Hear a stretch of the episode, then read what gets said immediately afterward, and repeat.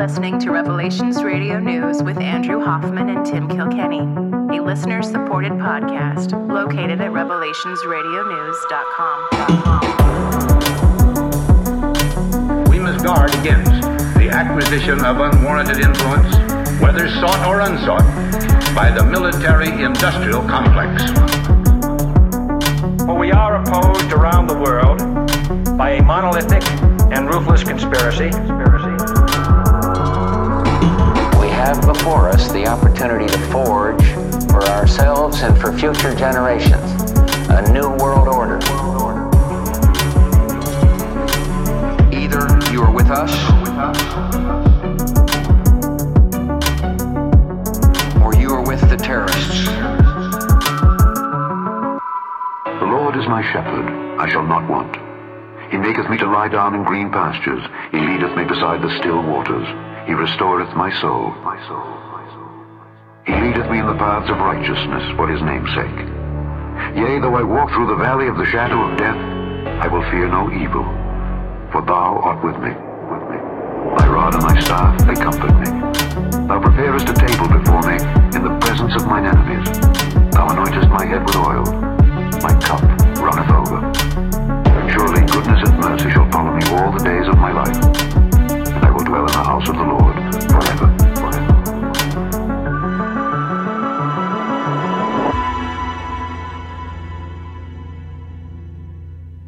Podcasting to you from the T-ball slash baseball capital of the world, where I, for one, am excited for it not to be 108 for six-year-old T-ball practice. I am one of your hosts, and my name is Tim Kilkenny.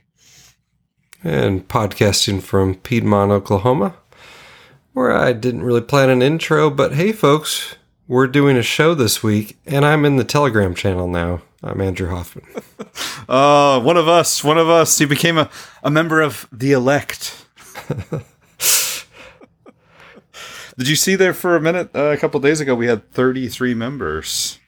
yeah, uh, up to 35, but yeah, yeah, I was just stuck on 33 for a little bit. So anyway, uh, kind of cool to be in there, share the memes, share. Actually, not a lot of meme sharing. A lot of, I like, I like it. There's prayer requests, and then there's like interesting videos. So it's been fun. A couple of memes here and there, and uh, just a good, you know. Some sometimes people are sharing the sunrise where they are. That's cool stuff. It's nice to to feel at least a little bit connected to a group of people that's all around the world. We got Baja, California, Auckland, New Zealand, two from Australia. I mean, uh, UK, Ireland, Yeah. all over the place. So Did we get an update on the hurricane? from Baja, California. No, no, no. Uh, Oh, well, there was that one too. I mean, in our little Telegram channel, but no, the um, the gal. I don't think it was her, but her her, her mom was in the path in Florida for the one that hit. I did like, not today. see one before I logged on. I didn't see an update, so we At this point, I'm scared to look. So uh, I don't want to get up too off track. But yeah, um, sorry about not doing a show last week, guys. Not Andrew's fault. Totally my fault. I forgot to mention. Totally forgot on the last show to mention this, and then as soon as the show was over, I was like, you know, doing a debrief with Andrew, a very short debrief, and I was just like, oh, and no show next week. Sorry, I should let everybody know. But yeah, last last week I was uh, in Detroit. Went to uh, United Wholesale Mortgage (UWM) or a company there in uh, in Detroit that kind of weird. They used to have like uh, uh, car manufacturers. Now they have the two largest mortgage companies in the country there: Rocket Mortgage and UWM. Uh, both grads of Michigan State, started by each one by, and both hate each other. So that's interesting. so I don't know if you I don't know if you knew that, but that's uh, it's an interesting factoid. Was able to take in a, a Detroit Lions game and uh, see a little bit. Oh, bit. really? Of it. Yes, or no? Excuse me. No, I apologize. The Lions uh, were not playing the Tiger. I took in a Detroit Tigers game. Much less exciting than probably than the Detroit. well, Lions but the Detroit Lions would have been preseason, so it's it's almost better for the Tigers. Yeah. Yeah, yeah, yeah. So made it to a Tigers game. They played the the Cubs. They beat the Cubs. Actually, made it onto SportsCenter. Like there's a. It's like uh, these. If you like zoom in, you can see these like couple of pixels with no hair. That's me. So during like Nice. a, I think the Chicago You're Cubs. famous now. Yeah, totally famous. The Chicago Cubs hit a. It wasn't a grand slam, but they knocked two. It was a home run that knocked three runs in. Because a grand slam would be four, right? Yeah. So anyway, uh, but on that highlight, I'm up, kind of standing up towards the back. Uh, anyway, it was cool, but that is why we didn't do a show, and I did not want to try to take a road rig and then try to to do a show from the airport. Although, or excuse me, from the hotel. Although, it might, you know, maybe next time we'll we'll give it a whirl. Well, I and I know you've got you've got some travel stories for us, but while you just happened to mention baseball, uh, I have a little baseball experience from this last week. Okay. So not major leagues, but AAA, the Oklahoma City Dodgers. Oh yeah. My oldest daughter, I took her to a game pretty early in the season, and it was about 50 degrees and freezing. and she's like, No, I want to stay the whole game. Like, I'm like, Are you sure? We can leave early. You know, I know it's cold. No, no, no. I want to stay the whole game. So I'm like, Well, I don't know. I kind of respected the dedication. Um, so I'm like, yeah, I'll take you to another game sometime this year. She had gotten like a free ticket for reading some books at school or something. So, so it's pretty much pretty close to the end of the season. So I'm like, well, we'd better better do it. I don't have work tonight, so let's let's do it. And so we go down there, and being the cheap person that I am, I'm like, ah, it's 108 degrees.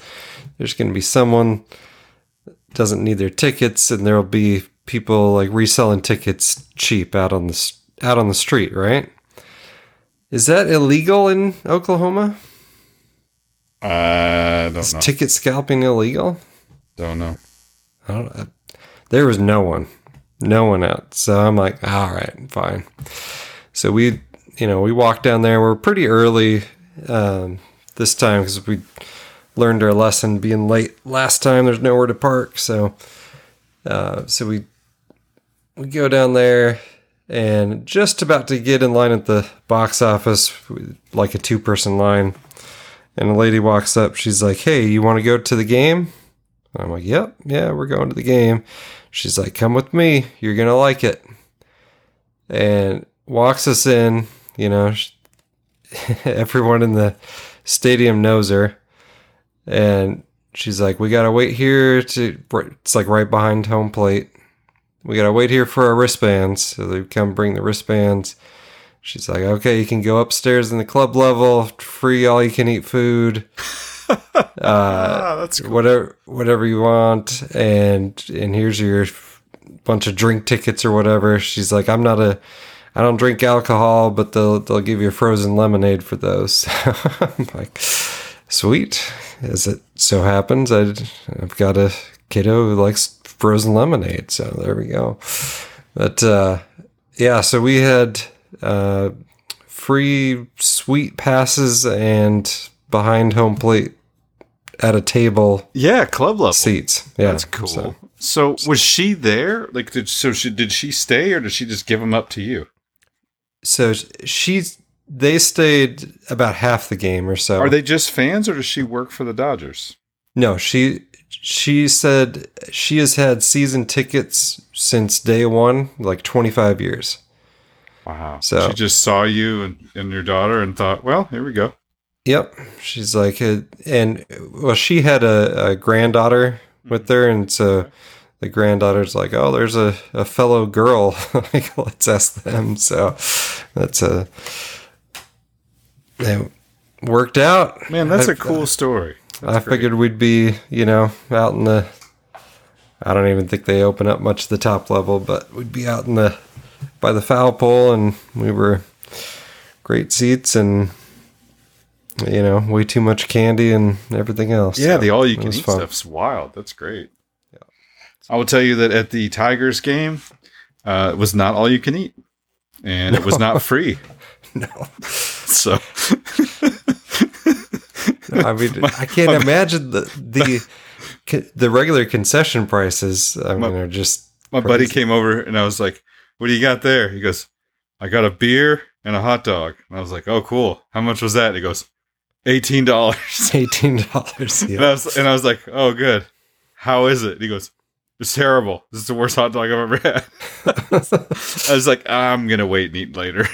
Yeah. And then I was like, hey, maybe I should grab myself a Tigers hat because I'm in Detroit and it'd be cool because I came to this game. Maybe I could give it to my kid, but I'm just gonna grab a Tigers hat. Go and check it out. New Era has a little little stand there. Okay, cool. How much for a New Era ball cap? Fifty dollars. Fifty. I was gonna. s- I was thinking like something ridiculous, like thirty-five. No, 35, 50. 35, you can't even get a New Era ball cap in like a sporting goods store. 50 is What the- is going on? Uh, so it's called inflation, Andrew. It's inflation. so what what is going on is uh, I don't know if you noticed, but the Detroit Tigers not really a very good team. Still hard to buy a hat for them. I guess They I'm in. I'm in. You know, I'm in do have- Detroit. They have very. They have a classy looking hat. Like I can see. The, It- it- I it can is. see why you like. Like I'm. I'm gonna get a Detroit Tigers hat from Because it's just yeah the the black my with, son. You with know. the D.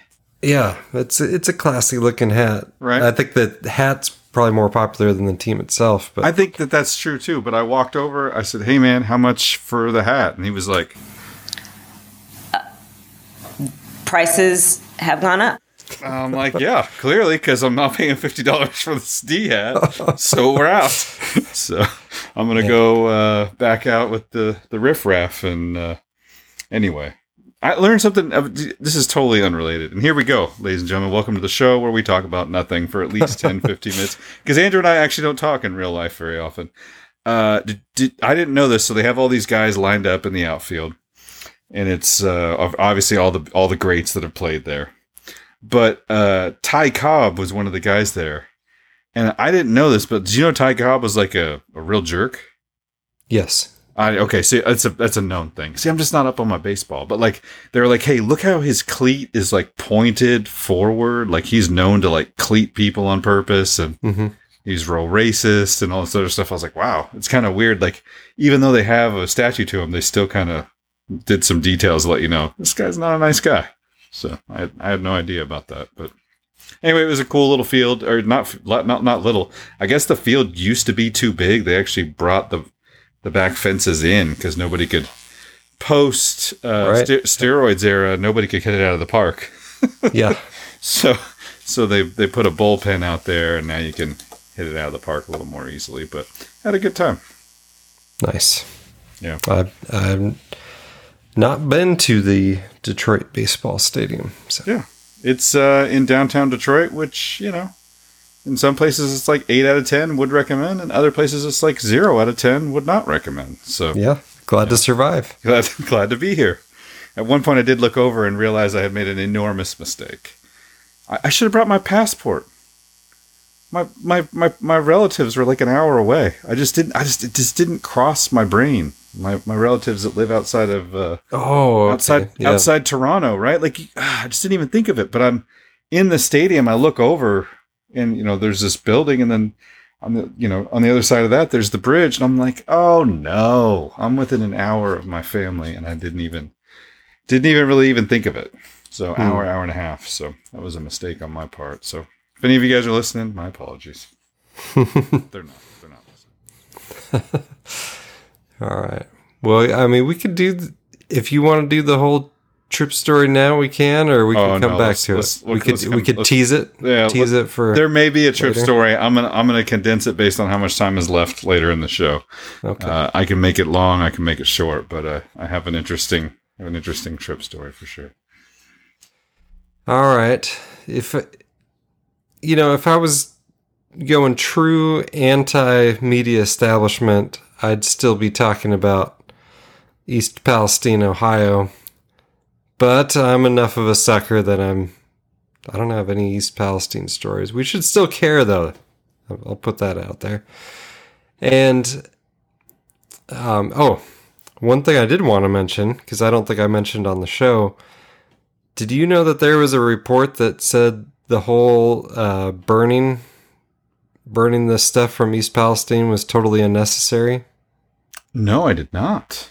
Yeah. Remember how originally we were kind of saying like, why in the world do you set it on fire? Yes, no, Like, that, it was, that seems was like the worst possible thing to do. uh, if I, if I remember correctly, and let's give credit where it's due. I remember you complaining about it for weeks. Yeah. like you were like, "Hey, what's going on with this burning it thing?" And so what what they did is they they found some local guy, and this is relevant to to Maui. So they found some local guy, and they framed it in such a way that they told him you have like five minutes to make a decision. Okay, totally artificial timeline, and they made it sound like imminent death and destruction stuff blowing up if you don't authorize this burn. And so he authorized the burn, right? Mm-hmm. Because he doesn't know, you know, Sure. he doesn't know they're lying to him. And they were lying to him. Um, but then they turn around and just, oh, well, you know, the, this guy's decision. That's what he decided to do. And there's uh, the people who made the rail cars and the company who made the stuff that was in the rail cars. Um, well, the company that was that loaded that manufactured the stuff, which you know, burning turned into a bioweapon, which will cause problems for decades. Po- what, what what was it? Let me look it up. It was uh well there there's some stuff that got all the the only bad thing was this one thing. Uh it's what they make PVC pipe Right. out of. Um but in reality there's a whole lot more stuff than that. But anyway, so the people that make that stuff Vinyl chloride. vinyl chloride we're saying no it's stable. It's not going to blow up. It's fine. Just basically just drain it out of there. Right. haul it off. Okay. and just somewhere you know uh, apparently there there's some motivation from the railroad uh, as far as like this is the fast this is the way we get the railroad back open the fastest but there's no one who can make a justifiable case that there was that this was the best thing to do was set the whole thing on fire with the like we talked about with the low cloud layer right overhead Right. Yeah. That we had like you know just turn that disgusting low ceiling. toxic plume of of garbage that went all over the place. I mean, it. Ugh. So, also in related news, we'll we'll get to stuff I actually have stories on in a second. But uh, the latest uh, Corbett report interview on Fukushima. Okay.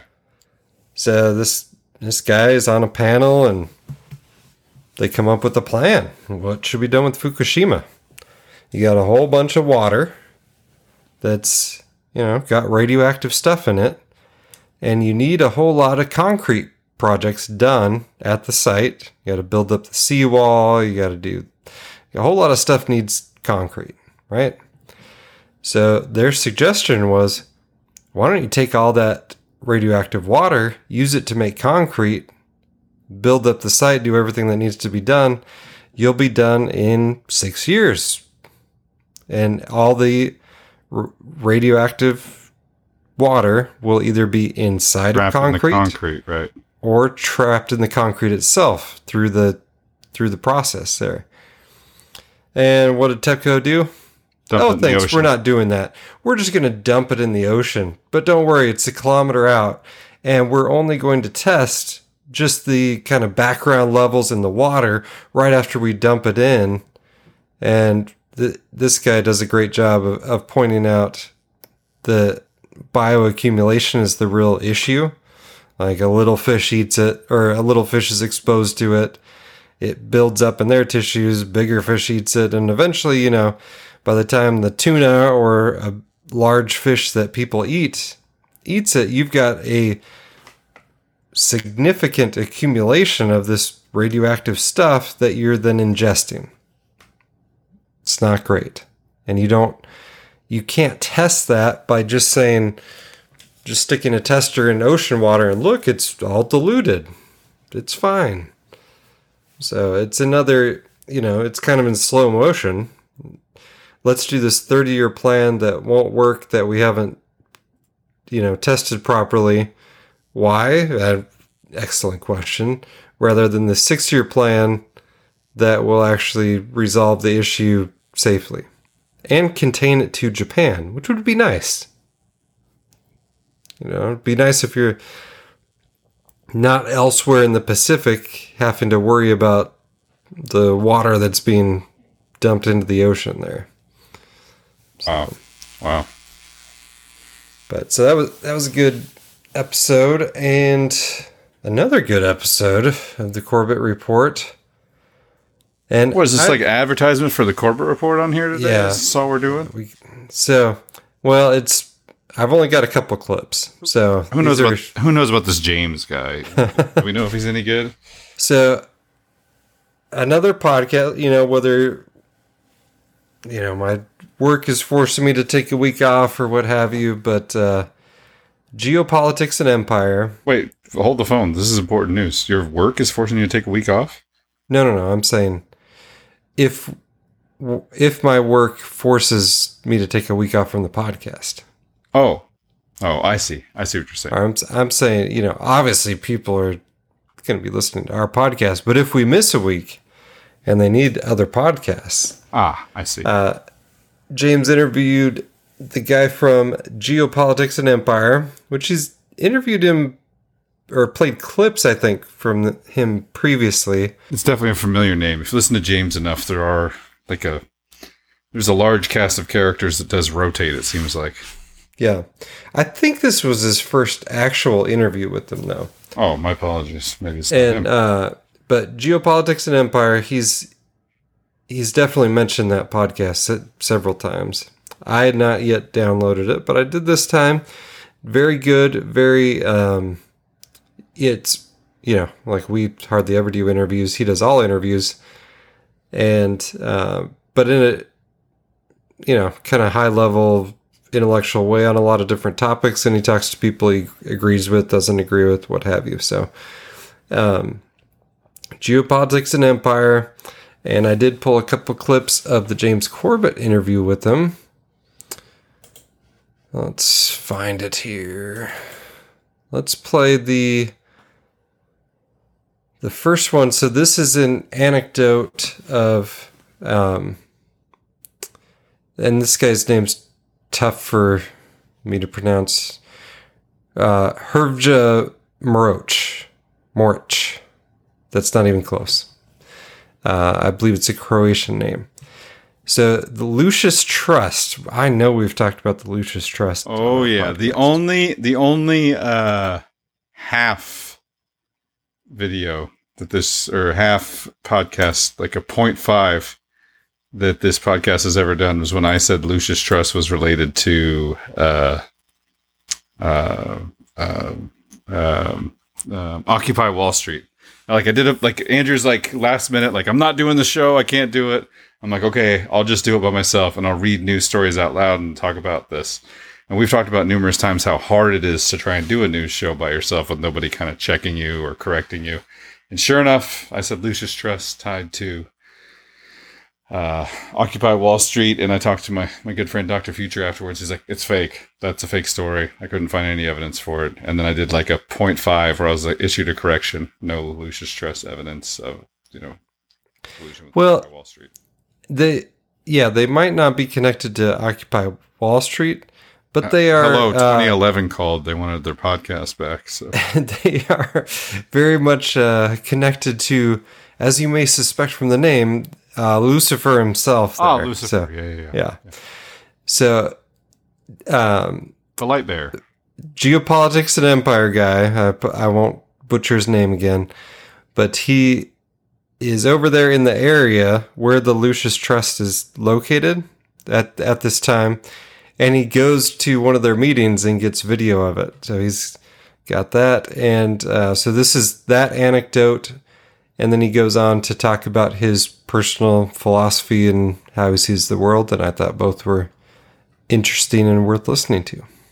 Just wow. the story on that. So uh, while I was in Geneva, I was a staff assistant for the Czech Republic uh, mission to the um, EU. Was it no UN? And that's why I was at the World Health uh, Assembly. And right across, you've got the Office of Lucis Trust. I'm sure you're familiar with Lucis Trust. So I attended one of their meetings. You know, I, I don't want to be like with all my friends and family, this wacky, cons- you know, conspiracy theorist something who you know read stuff off of forums. I'm like, no, I went to their meeting. I've I've got the pamphlet somewhere. In the pamphlet from 2009, it talks about uh, Satan being Prometheus and bringing fire, you know, from from heaven to to man. And so, and and then in that conference building, all of the speakers, as you can see, are, are pyramids. You know, what a coincidence! And then when they turn on, the, the top of the part turns red. It's just it's crazy. That yeah, that doesn't surprise me, but it is crazy to see that that uh, photographic evidence. Well, with a with a bio and a background like this, you know that people in these circles must uh, already have flags and hackles going up. Who is this guy? How do we know he's not one of them? Tell us a little bit about your, your philosophy when it comes to this type of uh, information. Well, I mean, my, my I'm, I'm not uh, shy about it. I'm just my view is biblical. I'm a, I'm a Christian, and so yeah, I, I, I basically like a non-denominational Christian. So my view, people can extrapolate. It's it's uh, you know conservative Christian uh, worldview, and so I, I, lean a lot on prophecy as well. That that's where I get my focus on you know world government and and the beast system, right? What we're seeing now, the whole digital ID and and uh, CBDCs, and so that, that's sort of my philosophy, and, and then people can just kind of extrapolate uh, from there. But I, am basically anti anti globalist, right? Anti empire uh, for small government. Andrew, Yes, sir. This man reads the Bible. That's it. It's, it's, all in the Bible. It's not a conspiracy theory. Stuff is in the Bible. Yep. Yep. That's this is whole radical thought process is like, hey, let's compare this uh, crazy world I'm looking at to what I'm reading in my Bible. Yep. It's it it seems like something that would, uh, you know, if if one of us has to is forced into an early retirement, we fa- found a, a, replacement there. It, it, it does feel like he would be, uh, yeah. Plug him right in. I'm sure he'd be like, "Oh, Revelations Radio News. Oh, I'm so honored. Yeah, let let me let me stop doing my uh, James Corbett endorsed geopolitics and empire." Podcast where I talk to intellectuals and I'll talk to one of you yahoos all the time. So one of you Okies from Muskogee. so I uh so that was a good clip and then uh James later in the interview and people should go listen to the whole interview. It's not a super long one or anything. It's a it's a good one. Uh he asks him if he is white pilled or black pilled of course, a white pill means like you think this can all work out okay, and black pill is everything doom and gloom. You know, we're there's no fixing it, right? There's no no winning. so he explains his view on that issue. So on the white pill black pill spectrum, what shade of gray would you say that you are at this point? No, I, I'm I'm See, this is where it gets a bit complicated with a lot of uh, alternative media folks. Uh, you have to put then uh, put us in different categories, and so if, you look at from a material plane, I'm I'm black pilled, um, but people kind of uh, they'll, they'll, complain about my black pilledness, but in reality, I'm white pilled. My white pill is Jesus Christ, right? So it's like in, in this earth, I feel like it's going to be black pilled, right? The whole tribulation is just going to get worse and worse and my approach is more like uh, trying to ride the storm out, you know, preparing to go through the fire. Uh, and then, so I, I am black pilled, but I'm also white pilled. But then, you know, there are people in alternative media who don't believe in Jesus or Christ. And then for them, I'm purely black pilled. So I think there has to be that nuance where I, ultimately I'm white pilled. Just people don't, some people don't accept my white pill. So, you know, to, to each their, their own. I like this, man. I knew you would. So if you know if the if the algos were actually still uh, functional and not just trying to hide stuff. They would say, if you like Revelations Radio News, you may be interested in Geopolitics and Empire podcast. So very good. I'll have to check that out. So I wanted to get that one in there. Uh, speaking of, well, it's a tough transition, but uh, speaking of media that is on the Lucis Trust end of the spectrum, Friends of Epstein, Servants of Satan, uh, and not on the Geopolitics and Empire end of the spectrum. Uh, Tucker had an interesting interview, and I just heard a few clips, and one of them uh, he talks about intel agency impact on the media. Friends of Epstein, servants of Satan.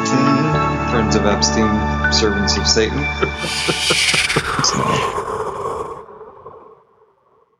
Intel agencies have a big effect on what is broadcast on television and what you see on Facebook and Google as well. I mean, they're all up and down Facebook and Google, as I'm sure you know.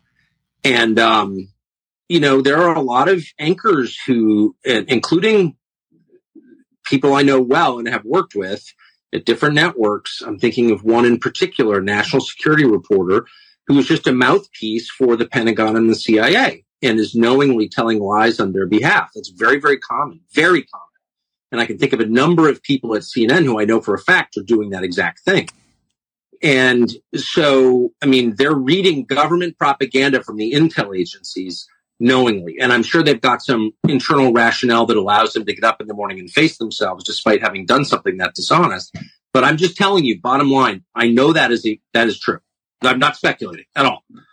Um, and in particular on the national security stuff, there are very well known national security reporters, and I'm thinking of one female national security reporter in particular, who just reads lies from the national security state. And it's wildly frustrating. And it would just make me mad. I mean, even if I don't agree with the lies, okay, but even if I did agree with the lies, I would be offended because they're lies. They're lies.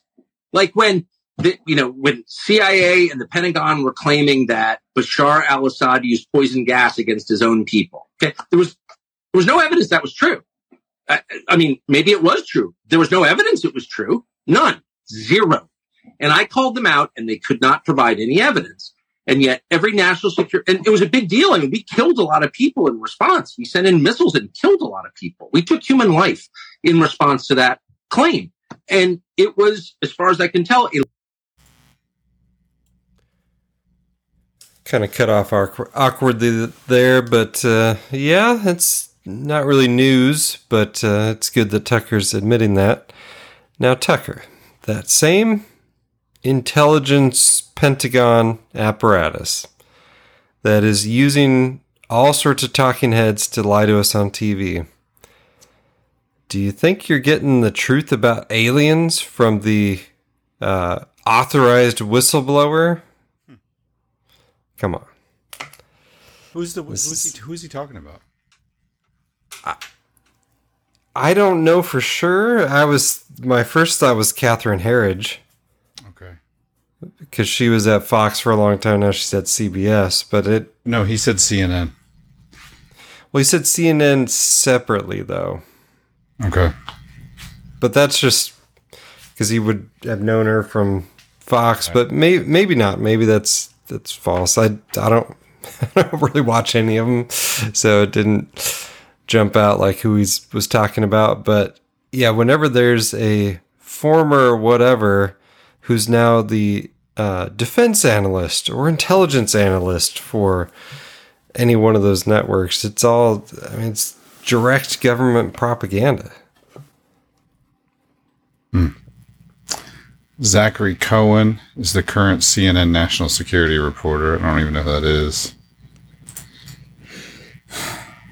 I'm in for Edward. Yeah, I don't know. But yeah, no, I got a I got a Tucker clip too. Let me see if I can pull it up here. But uh, you don't think you don't think Tucker's being told the truth on the, on the aliens front, huh?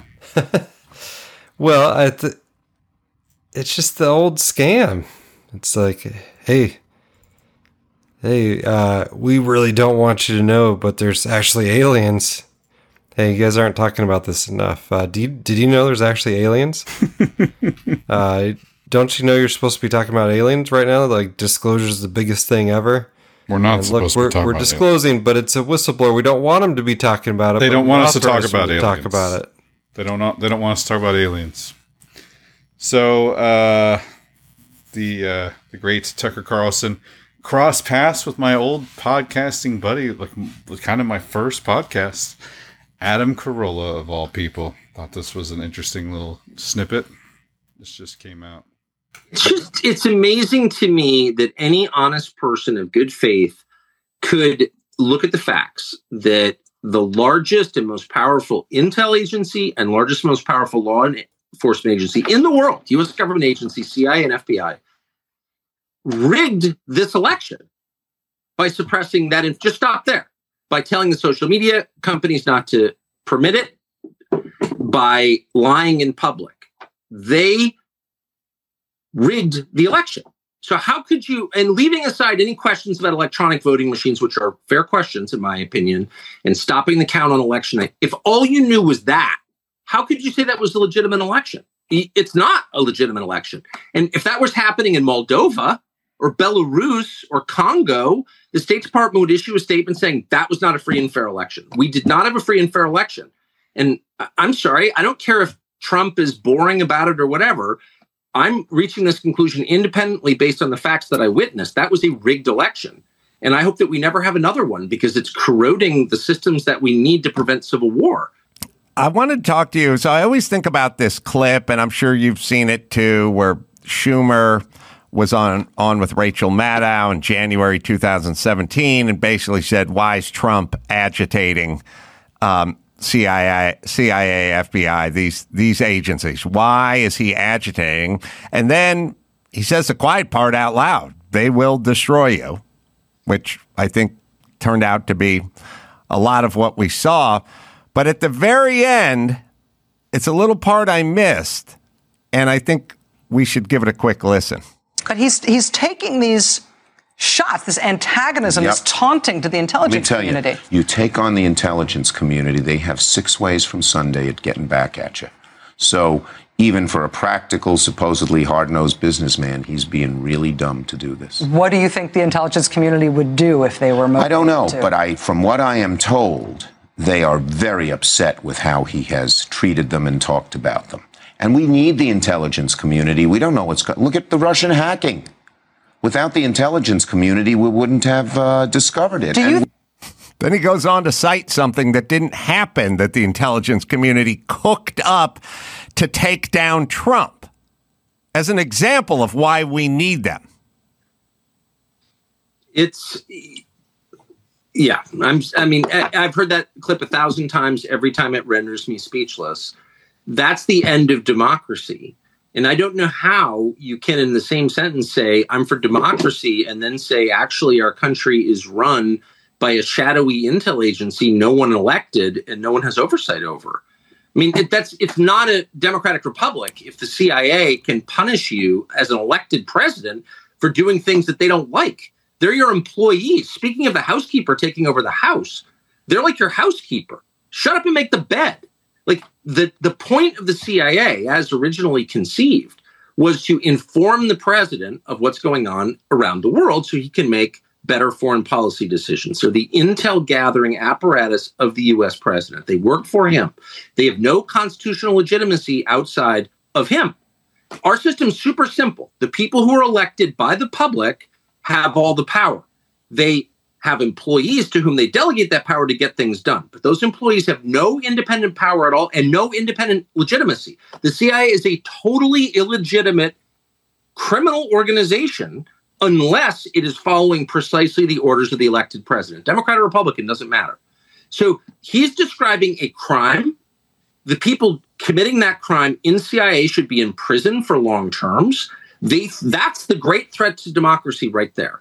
And the fact that no one on that set uh, could even see that tells you how deeply corrupted they are. That's terrifying. And it's true, I happen to know. And I could bore you for hours again since I spent my life there and know a lot of people who work there.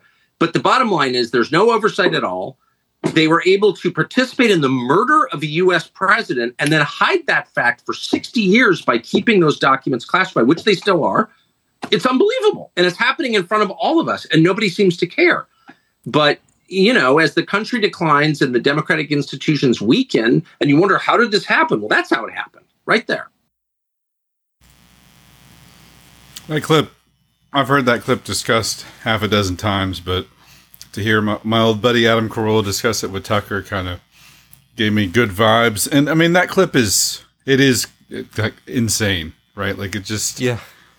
It's it's in, he it's, it's doesn't. It's, like he doesn't know that he's not supposed to talk about that.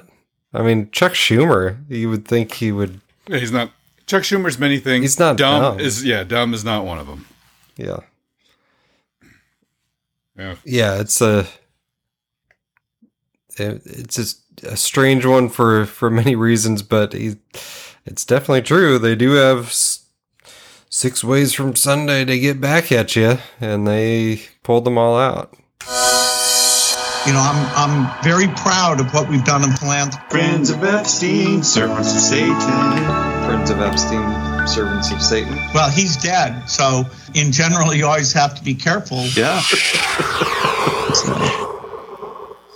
That what Chuck that was uh, that what Chuck was talking about there. Yep. Yep. All right, we got we got loud clips today. I don't know what's going on, but What's going on is I didn't I didn't level them out before I played them. Sorry, that that last one blow your eardrums out. it'll, it'll be le- leveled out in post. We'll fix it in post. We'll fix it in the post. We'll do it. But I mean, Chuck Schumer, friends of Epstein, servants of Satan. I mean, I think Uh, yeah, shoe fits, right? Shoe fits. She definitely fits there. So, one thing that you mentioned as being uh, one of the most ridiculous parts of the moon landing is is what Tim? Uh, gosh, I can't even remember at this point. Well, look look at the picture in the Instapaper. Oh The- yeah. Oh yeah, yeah. No, I, I always joke around about this.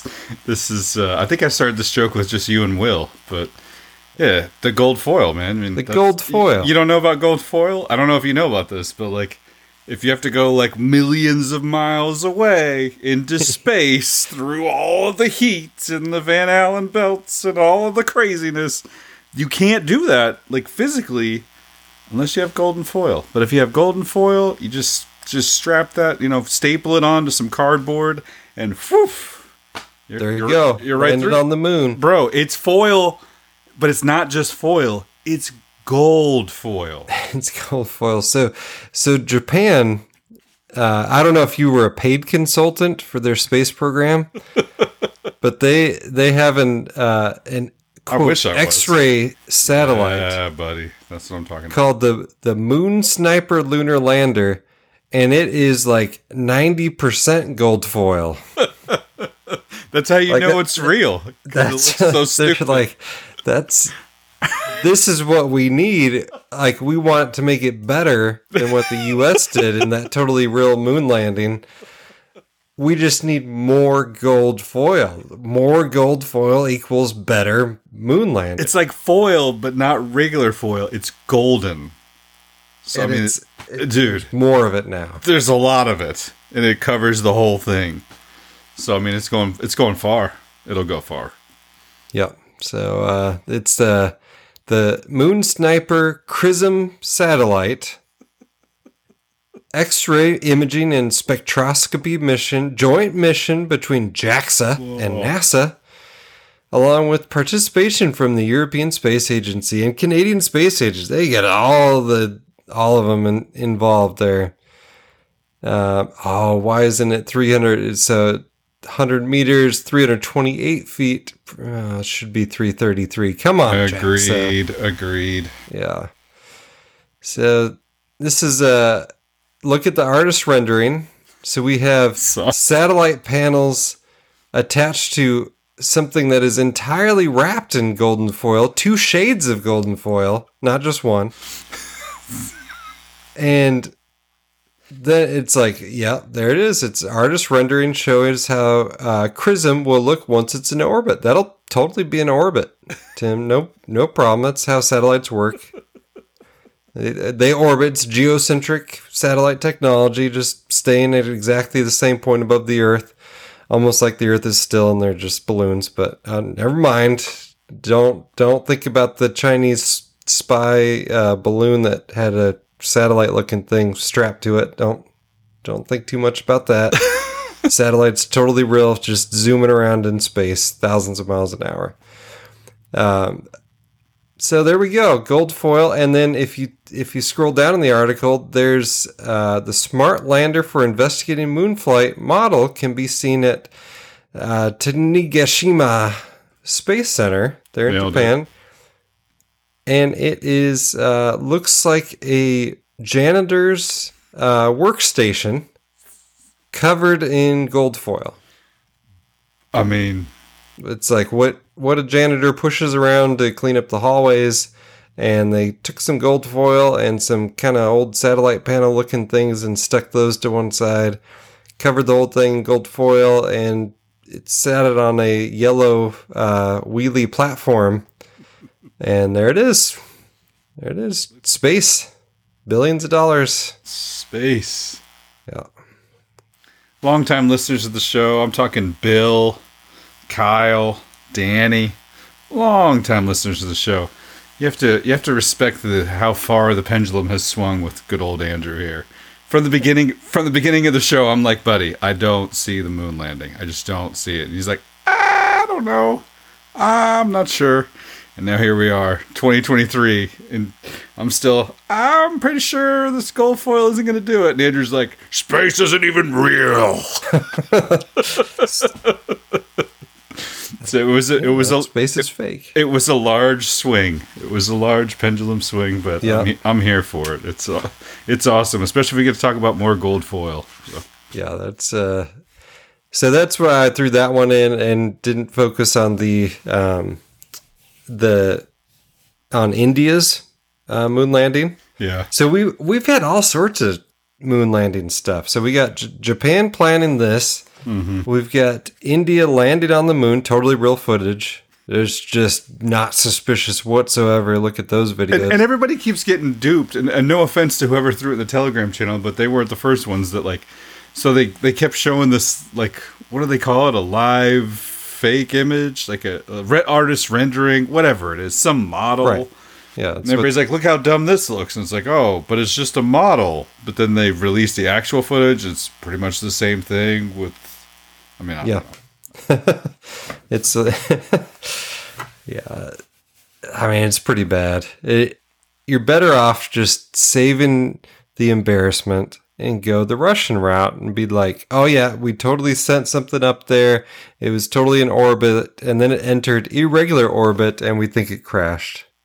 Oops it's gone. No need for no need for further footage. Just just yeah it's it's up there on the moon somewhere next to all that american stuff. Israeli moonbeam shot it down. so uh yeah, i don't know where to go next you want to talk about M- maui i was trying to get there and then didn't get there Let's do it. So this t- quick recap. I think there was power line fire, and then that was used as a and and quite possibly engineered uh, wind event. Like anyone local is like that's not the direction the wind usually blows. Reverse winds, right? So trade winds are obviously called trade winds because they Brings- blow on the, the ships in because the it's blowing yes. towards the shore. When especially when they had sails, it's blowing towards the shore. It comes from the ocean. We had winds in this case coming from Haleakala, coming from the mountain down. Right. So that that's strange in and of itself. But the the official story is ah, it's Hawaiian Electric's fault. No one else did anything. Just Hawaiian Electric, the lousy power company. It's got nothing to do with uh, wanting to um, them wanting to replace stuff and not having the funding or not getting approval to whatever. So it's very similar to the PG&E situation in California, where they used a bunch of cheap Chinese junk, and it starts fires. Right? Very predictable that p- these power lines would snap and start fires.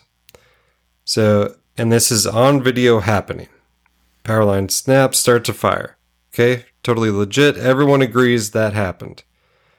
But then that fire was put out or 100% contained or at such a state where they felt like they could leave it, which seems kind of crazy if it wasn't actually out and there's 80 mile an hour winds blowing.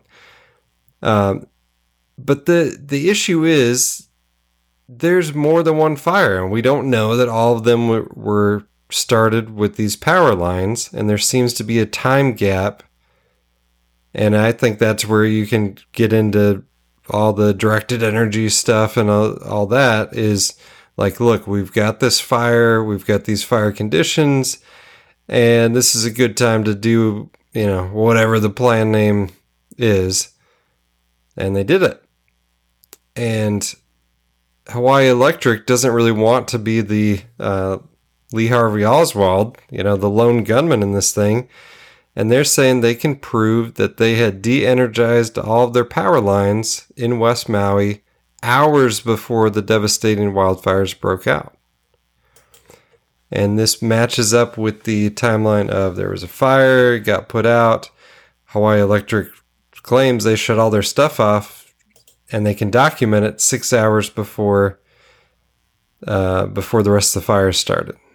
So it's it's interesting. You know, I'm not saying they couldn't be lying, um, but it's. I mean, they're claiming they can they would- can prove it. Basically, I was just say I would So- tend to believe them on this in this case because you know we have a, a Hawaiian. It's a large company, right? They could be sued into oblivion. I mean, we've seen They are being sued, yeah. yeah, yeah. Yeah. So they if they say, hey, we can prove it. I mean, that's they probably can. I, I, I tend to believe them in this situation because. You don't you don't want to come out and make a fool of yourself and you know say hey we said we could do it. I mean the story is like it's you make a story ten percent worse by you know it's like already a thousand times bad. Now you make it ten or twenty percent worse by saying well we didn't stop the fire and then they actually you know we didn't uh, shut or we shut off the electric and then it turns out they didn't. There's no reason to do that. You make the whole situation worse unless you actually did it. Yes. The power line, I mean, it's still not good to have like power lines flopping everywhere, even if they are de energized, but I, I don't believe there's any um, documentation for people getting hurt, like electrocuted by down power lines, which kind of backs up the that the fact that they were de-energized, they were shut off at that point. And if they're shut off, it's interesting. This was the justification for blocking all the roads. It's too Right. dangerous. There's Yeah. power lines down. That's there. true. That's true. Yeah, yeah. So it kind of all all ties together, and it's like, well, would you rather uh, burn to death in your car or take your chances with some power lines that aren't even on? I think I'd rather take my chances with the power lines that aren't even on on the road in a car, which is the safest place you can be. Just don't get out of your car. So, yeah, it's. I mean, the whole thing. It's just layer on layer on layer. Um, I threw some stuff in the the Telegram because people were talking about the the sheriff, and this lady did a kind of a deep dive on that guy. So he was, I believe, the incident commander or the response, the person in charge of the response to the Las Vegas shooting. So he wasn't the sheriff, but he was in, in charge of the actual response the Las Vegas Las Vegas shooting, which we talked about on this podcast. Kind of all went away, but very fishy story on a number of different levels. And uh, in Hawaii, there there are state laws, um, basically saying you need to hire locals. Okay, like you know, we need the jobs that we. It's tough to get jobs that aren't just service industry jobs in Hawaii, so you need to hire locals. State law. they had four applicants for sheriff. Not only did they um, change the law or get a waiver, however they did it, to hire this guy from Las Vegas, um, they did the same thing for his deputy. He brought over his deputy. So they they bring him over. This guy's so amazing. For he, he's a white male. Like, why are you breaking rules to bring in a a white male from Nevada? A haole. Like what? It does. It doesn't make sense. So you he. you don't know the reference, right? No, I don't know That's that's what that's what Hawaiians call uh, uh, white people is haoles or white devil. Yeah. Why would you bring a, howl, a haole in and break all the rules and bring in a haole? So they they bring this guy in.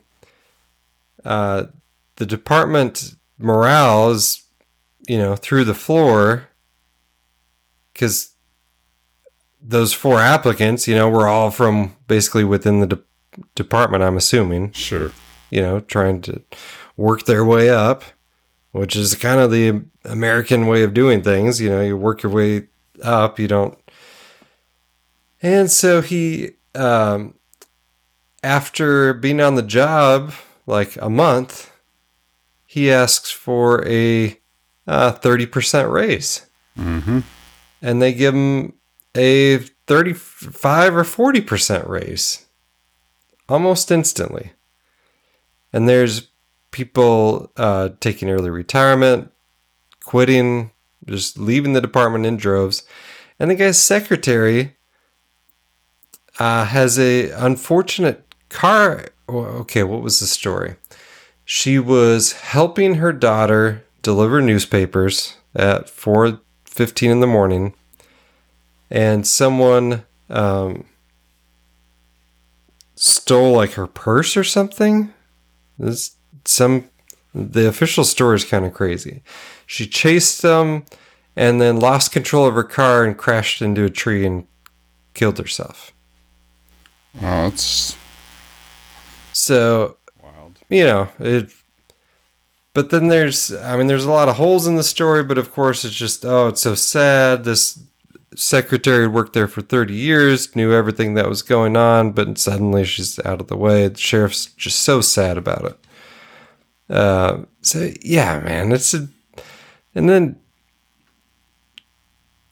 I'm, most law enforcement people, I mean, it takes a special type of person to deal with death and violence and stuff on a regular basis. Not usually big uh, emotional personalities, right? Right. I mean, these you usually very understated, very.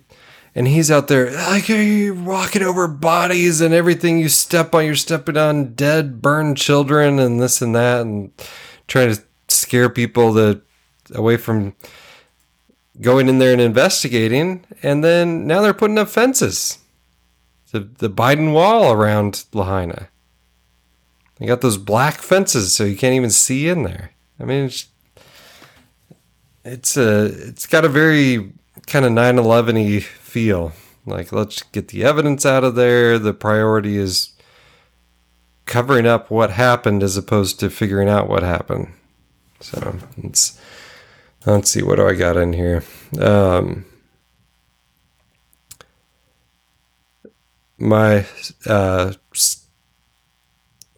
do I say defunct or just not updated recently? Substack uh, editor, our friend there, Sure, sure, sure. sent uh, Lahaina, modern day Pearl Harbor from uh, Renetta uh, uh, Foghorn Express Substack. So that's in the show notes. People should ch- check that out. It's kind of a long video. I should have got some clips from it. I don't have any clips from it. Uh, Mark Crispin Miller, we've done lots of his stuff. So, yeah, go ahead. I'm going to interject. So on the Renette Senum, uh, Renetta Senum, Yeah. Lahaina, modern day Pearl Harbor, uh, which was sent, uh, like I said, by our friend. That video is a very interesting video. She talks about having been to New Orleans after Katrina. Right. Yeah. And she talks about how afterwards nobody was let in or out. She had a she ran into a, a wealthy oil baroness who was getting you know oil tankers and bringing. She had the money to pay for like you know tractor trailers full of supplies, oil tankers to come in, like was actually going to start helping some of the people of New Orleans and met tons of resistance, armed guards, or not armed guards, armed police coming Nat- to her, The National Guard and uh, FEMA, FEMA. I think, both stopped her. Yeah. inter- intercepting her uh, attempts at aid because they wanted to make sure, hey, nobody's supposed to be giving aid in this place. So she talked about that. Did, now, did she talk about other things from there? So she talked about after Katrina. Did she talk about after the wildfires in California? Was there other times, other events that she talked about having been attend of attending? Well, I I made it about halfway through. I still haven't watched the second half. That's part of the reason I didn't pull clips. But Okay. uh, but she was, yeah, not a big fan of the Red Cross or FEMA, Right. which does not contradict anything we've come to come to believe on this show. That's for sure. Right. Uh, so it's yeah, man. It's a the federal government. So, these agencies are designed to make it worse. Like the bigger the disaster, the more funding they get. So I think I may have stumbled onto something, and we're going to take a very long route to get there. But stay with me because I think it matters. So I started thinking about the situation that you know Katrina, and it's the same sort of deal, right? There's a no man's land after the event. You can't get in, you can't get out. There's no help. There, you know, there's there's no way in, there's no way out. We're seeing this this mm-hmm. sort of thing in Maui as well. We have, you know, basically like the rebellion is like riding jet skis in and trying to dump off stuff, taking you know, bringing it from other Trying to help islands, people. trying to help Yeah. people because they're not allowed. The FEMA is not allowing them to help. We got video after video of guys uploading stuff to to TikTok or Snapchat or Twitter where they're standing in a parking lot full of supplies that they are not allowed to give out because FEMA said all these donated supplies from Maui are not allowed to be given out. Mm-hmm. Then I start thinking about this police officer. This guy was in charge of the Vegas shooting, which in the Vegas shooting, remember, there was a whole area. This whole concert was shot up by what they think was there supposedly was one lone gunman, but which multiple people have said was there was gun there was gunmen on the ground, there was gunmen Mm-hmm. uh, in two different spots uh, at the MGM Grand and shooting. It was one lone gunman who shot from both sides of a locked door simultaneously. It's Yes. a, qu- quite the feat. It is. It's quite the feat. And what we see is there is absolutely no help to those people while the event is happening, right? They're just on their own in the middle there.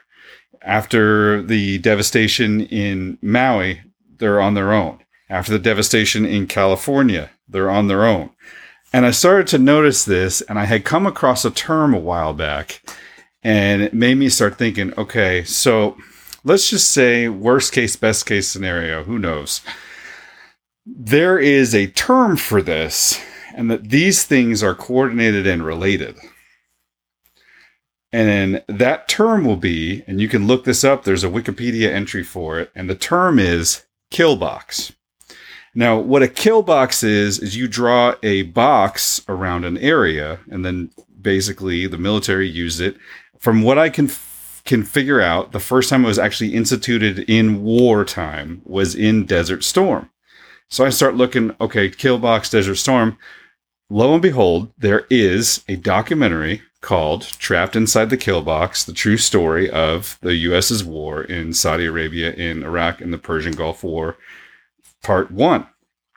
So I pulled a couple clips from this, but I think that this actually can give us a little bit of uh, Insight. insight into what may be happening in these situations and what and how these things are kind of divided up. Because the one thing that stuck out to me and it kind of my alarm bells all started going crazy when I watched her video when she started talking about Katrina. She's talking about a huge area that was quarantined off that there was no help for. And if we start thinking about this on a macro level you could probably name half a dozen to a dozen situations that we've experienced as a as a society in the United States over the last 12 years we've been doing the podcast where there was a box, a kill box where things were not allowed to be helped. Just a year and a half ago, we or a year ago was the uh, what was that stupid thing?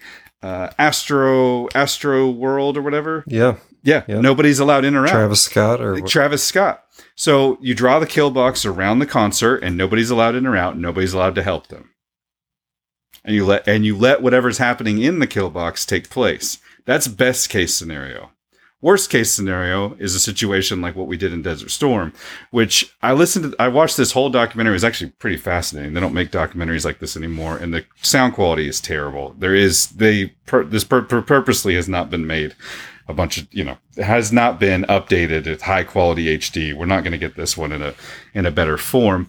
Uh, and it kind of reminded me that you know the the first Persian Gulf War was kind of crazy, right? Like they there was a million Iraqi soldiers that were ready to fight. Like there was a there they were probably the the the largest standing army we fought since you know Vietnam. I mean it was it was kind of a big deal. Not like this whole hey, we're we- just gonna We've been funding them and arming them against Iran. Hey, Yeah. hey, I'm not saying that we, that they're bad guys or anything like that. I'm just saying Well, the yeah. force was a large force that actually Right. had to be uh, uh, reckoned with, and they had to figure out how to do it. And the way they did it, of course, hold on a second, uh, was kind of wild. And Schwarzkopf kind of came up with this whole idea, and here it is. So this is from Trapped Inside the Kill Box: The Story of the Persian Gulf War.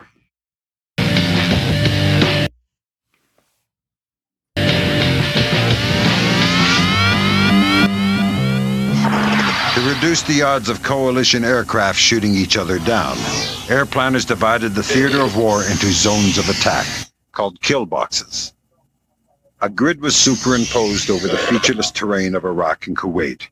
Each grid square measured 30 miles by 30 miles. The squares were then subdivided into four 15 by 15 mile strike zones. Day after day, aircraft soared into these kill boxes from bases on land and at sea.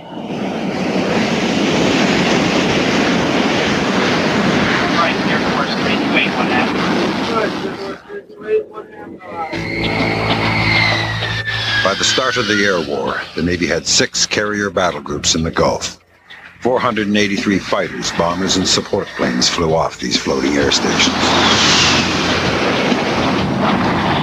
Strike planes ranged from the aging but capable A-6 bomber to the FA-18 Hornet. The Hornet is a fast and nimble aircraft that can drop bombs and dogfight at supersonic speed.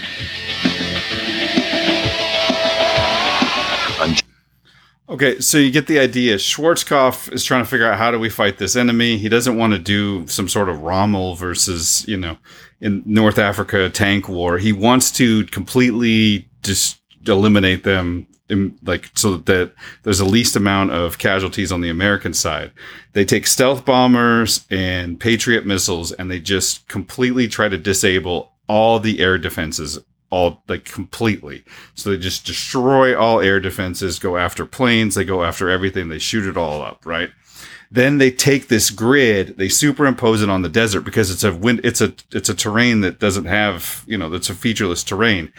And what they did was they assigned each different person or each different aircraft or even different tanks and helicopters, A-10 Warthogs, a grid, and you just go into your grid and you when you arrive into your grid into your kill box you shoot anything if it's in your kill box you kill it if you remember the all of the casualties not all but a majority of the casualties from desert storm were from what you're muted Friend, friendly fire. friendly fire. You wander into the kill box. It didn't matter what you were; they would kill you. And there's a, there's part of a recording here. I didn't pull it off, but the you know this this uh, British couple of guys in tanks and uh, jeeps roll into the wrong area and are completely destroyed. And then they realize, hey, hey, I'm getting I'm getting reports. We got friendly fire, friendly fire. And the guy's like, oh gosh, I think that was me. Can I take a break? And they're like, nope, that sort of stuff happens. If it comes into your kill box, you kill it. So there's one more clip here where they kind of explain. So I had no idea this is how it was. So Schwarzkopf took what was going to be normal, not, I don't know what normal is, but traditional warfare. And with an overwhelming power that the US military and the coalition forces had at that point, just drew boxes on a grid and had assigned each different team member to obliterate everything in it.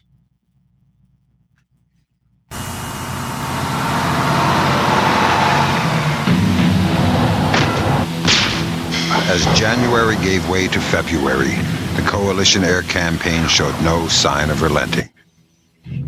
Every day, aircraft raked their kill boxes with bullets and bombs. I'd sit in my headquarters and I'd look at the map of the Iraqi army, and I know that each one of those little boxes on the map was 10 or 15,000 human beings that we were going to attack and attack as ferociously as possible. During Desert Storm, the coalition dropped every kind of bomb in their arsenal short of nuclear weapons. Bingo, got the truck. The war made precision guided weapons famous, but they were relatively few in number. The U.S. unleashed 17,000 of these smart bombs in the Gulf, and more than 210,000 unguided dumb bombs. Many of these bombs were left over from the Vietnam War. The Gulf War offered a convenient way to clear out the military's closet. Allies dropped bombs ranging from 15,000 pound monsters filled with high explosives to small but lethal cluster bombs. Cluster bombs sprayed dozens of tiny mines and shrapnel across the battlefield. Airburst incendiary bombs and napalm were also dropped on Iraqi positions. The Scud hunt slowed down the Allied timetable. But the bombing campaign was achieving its goal of destroying Iraqi equipment and demoralizing Iraqi troops.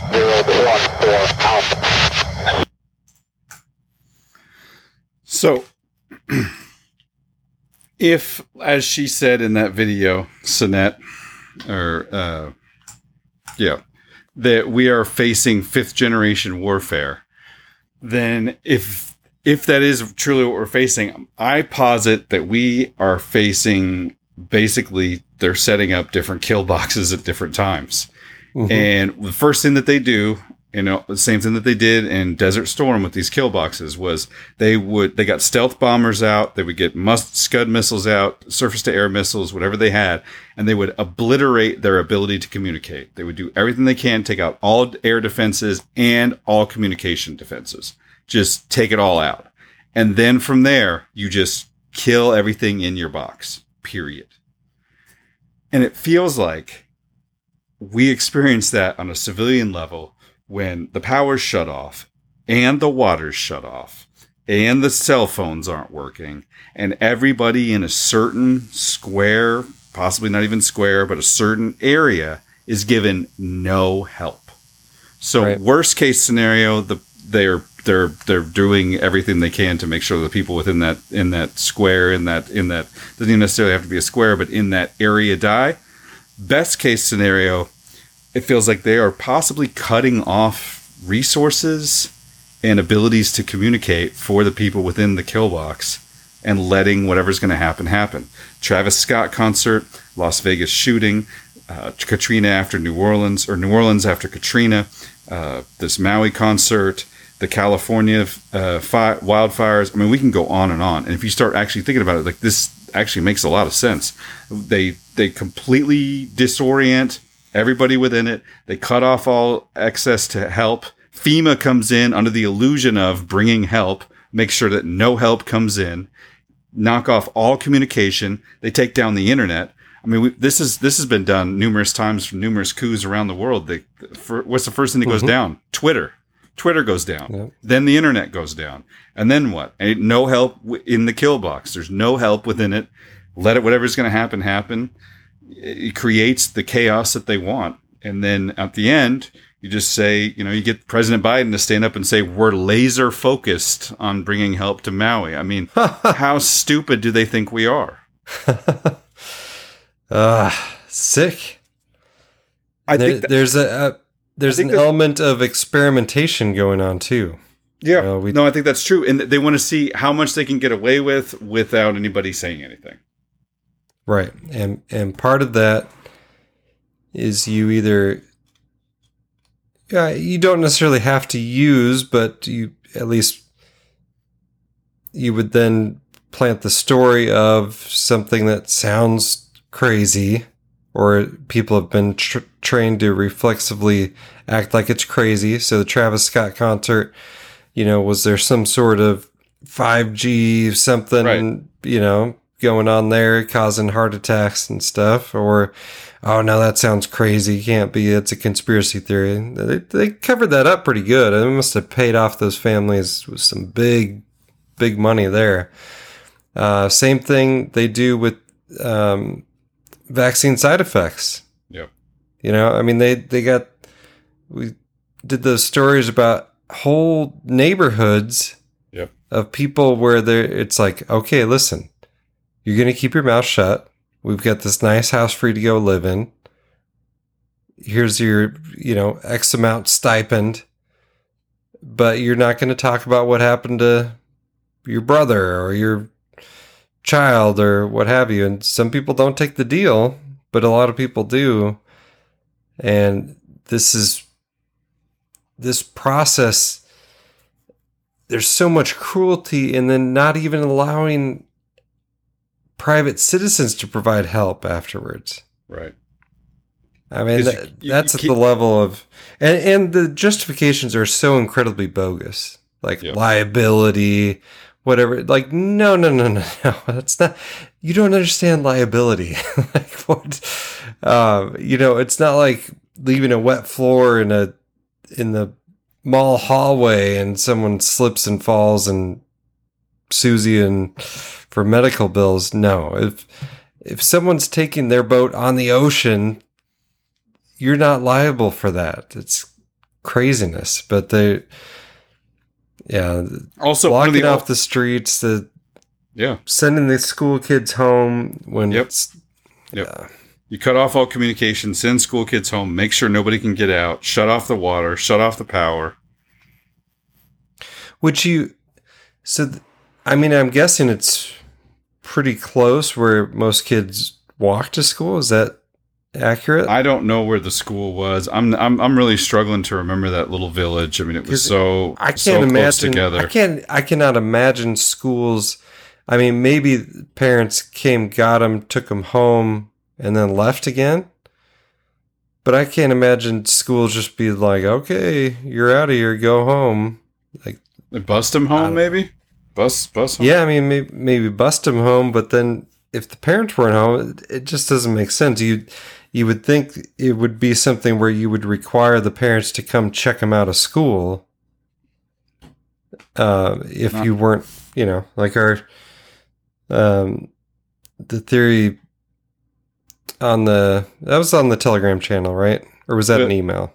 It was an email that came through from a good friend, a longtime listener of the show, who we won't identify any further. But his theory was, what if? And I, I don't know. I don't want this to be true, but what if they were, you know, harvesting the children for human trafficking? Yeah. And so like the Haiti earthquake situation where Haiti earthquake's another good example of a kill box. No help in, no help Yeah. out. Yeah, you can get some uh, some UN troops bringing in some malaria. That's all you get, uh, and that that Well, do a lot of lo- that do a lot of raping, and then you get uh, Hillary Clinton's crony tr- kidnapping a bunch of kids and getting arrested 33. for it, but then getting getting let off uh, just just cause uh, she's a missionary. Getting let off and then becoming the head of the Amber Alert system in the United States for missing. Yeah. Yeah. That that you could register just in case your child ever goes missing. And then they can just more easily know exactly where your kid is. Yeah. That's so I I don't think it's at scale. Like I don't think they kidnapped a thousand kids Sure. but they could have because the timing's pretty difficult right you got to figure out like when the whole thing's gonna get burned to the ground. You don't want to be there for that, but there's got to be enough confusion where you can get in and kidnap some kids and get out. But it, on a a smaller scale, yeah, that could have certainly been part of it. I mean, the child trafficking, it's, it's a big business, and the assumption's going to be any missing child was burned in that fire, whether they find remains or not. Thanks to uh, the sheriff, thanks to you know the intensity of the fire and what what happened, and yeah, I don't think there's a thousand kids missing, but there there might be ten or twenty, or I mean that could be a, a part of it for sure. So.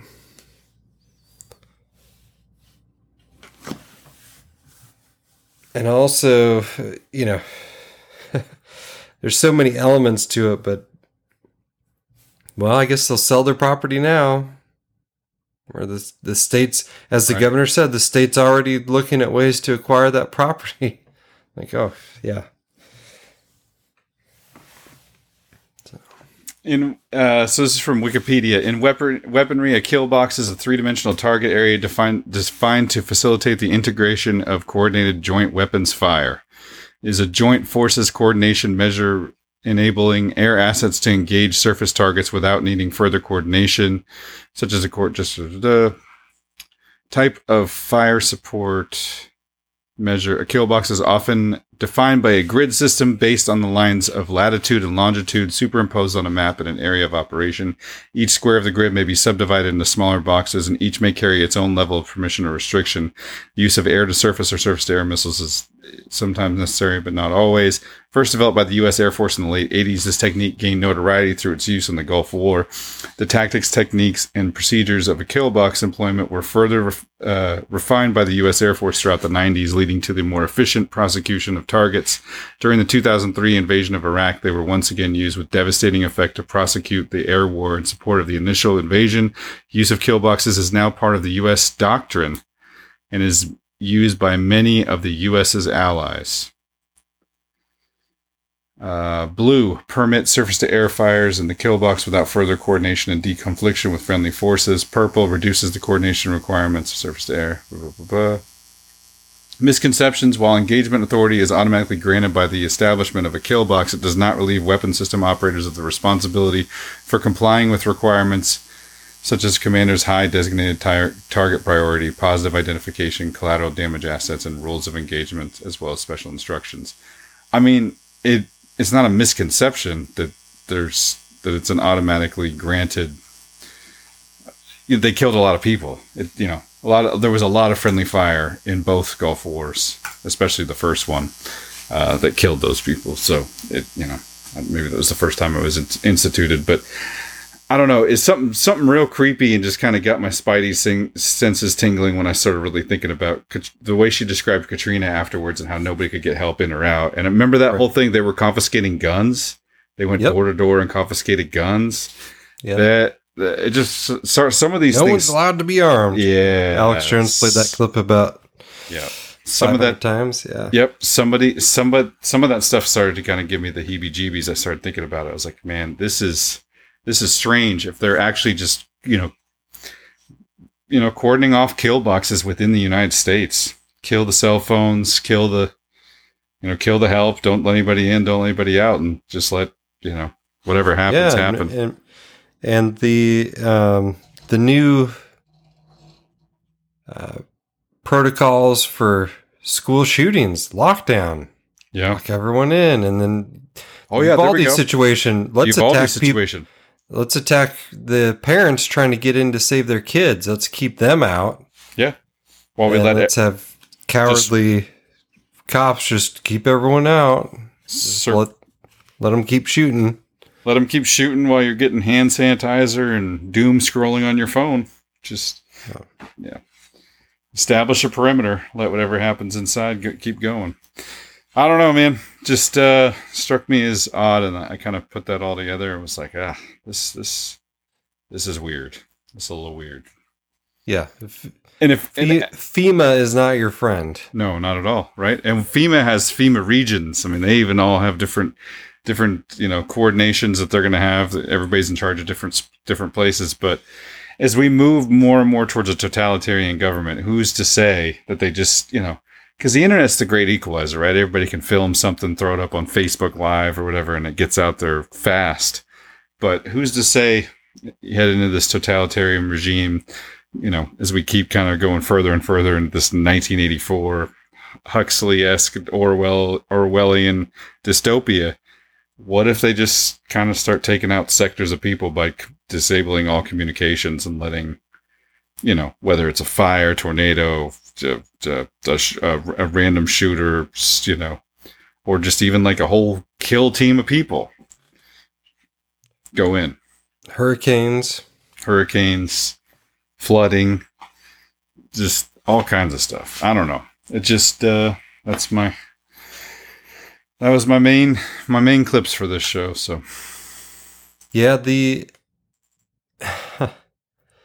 climate climate change such is such an effective. that's the other uh, thing too. The 15 minute cities could be a kill box. You Yeah. you you keep people from going too far. Then Well, you or then you start saying, "Hey, you got too much too much COVID in your poop over here in this this neighborhood, so you guys are all locked down. You can't go anywhere." Yeah, but no one's sick. Uh, doesn't matter. You're about to be. Yeah, we can tell from the sewage. Yeah. like, okay. Yeah, Yeah. The COVID testing of the poop. I mean, that's, you know, I mean, New York City that w- was a f- fairly well established kill box during COVID, during the Black Lives Matter riots. I mean, nothing. There was no help, right? Black Lives Matter riots, there was, they just let people go nuts. There was robberies and murders and all kinds of stuff.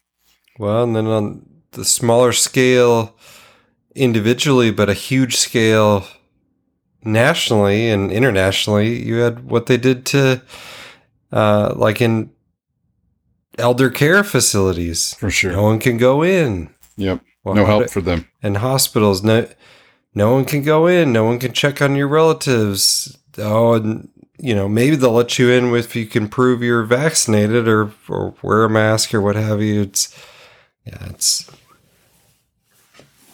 it's sick. And we talked about it during COVID, but the whole uh, masking thing, big boon to the, to human traffickers. Yeah. Yeah. Yeah. Just throw a mask on a kid and yep. hit, hit the road. Ugh, gosh, don't like that. Well, that was dark. Anywhere else? that was dark. Anywhere else to go any- from here? Oh, let's see. Uh, I got a clip that the uh, well, just a, a, a quick one. Uh-huh. Uh, they're trying COVID again. Yeah, I've heard. And if if you look at a map where COVID is surging, what do you know? It's all the states that voted for Trump. It's amazing. COVID knows where to where to surge, like just where, Where there's get mail-in ballots. where to just punish the people who those Trump supporters. Uh, I don't know. There are, there are a lot of sick kids around, including uh, I think all of our kids have had some degree or other little bugs here and there the, the last little bit.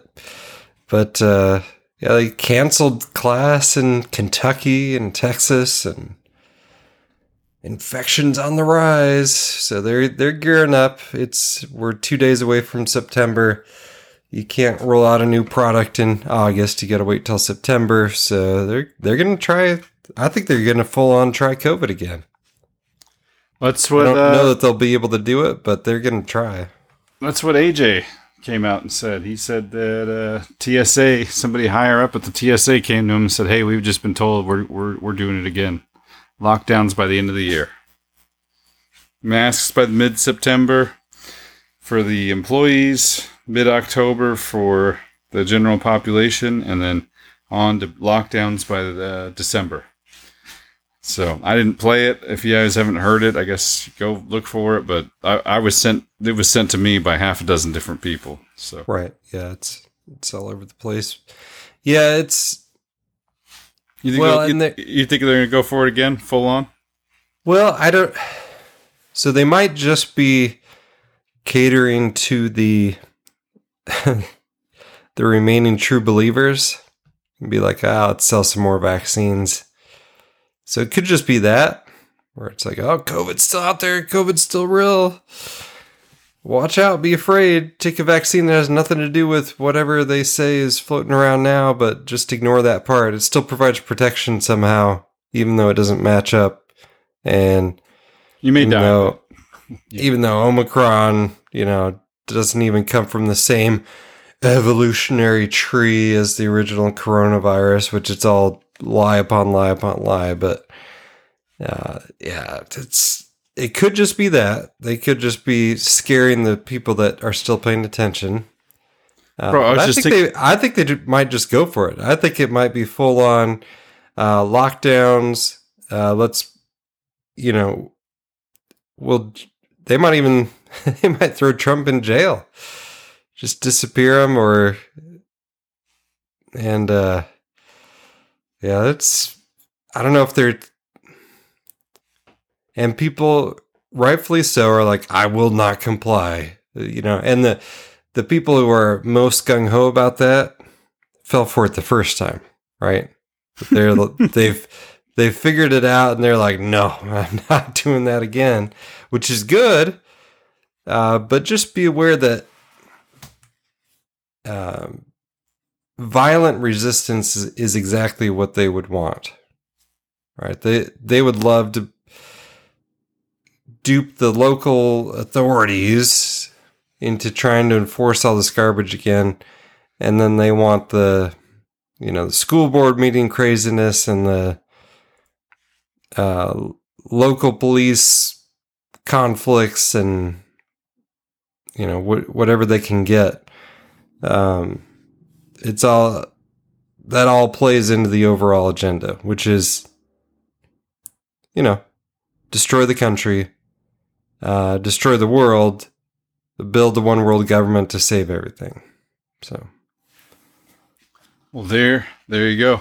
That's. uh I think I think I just figured it out though, man. I was sitting here as you were going on. I I came up with the ultimate solution.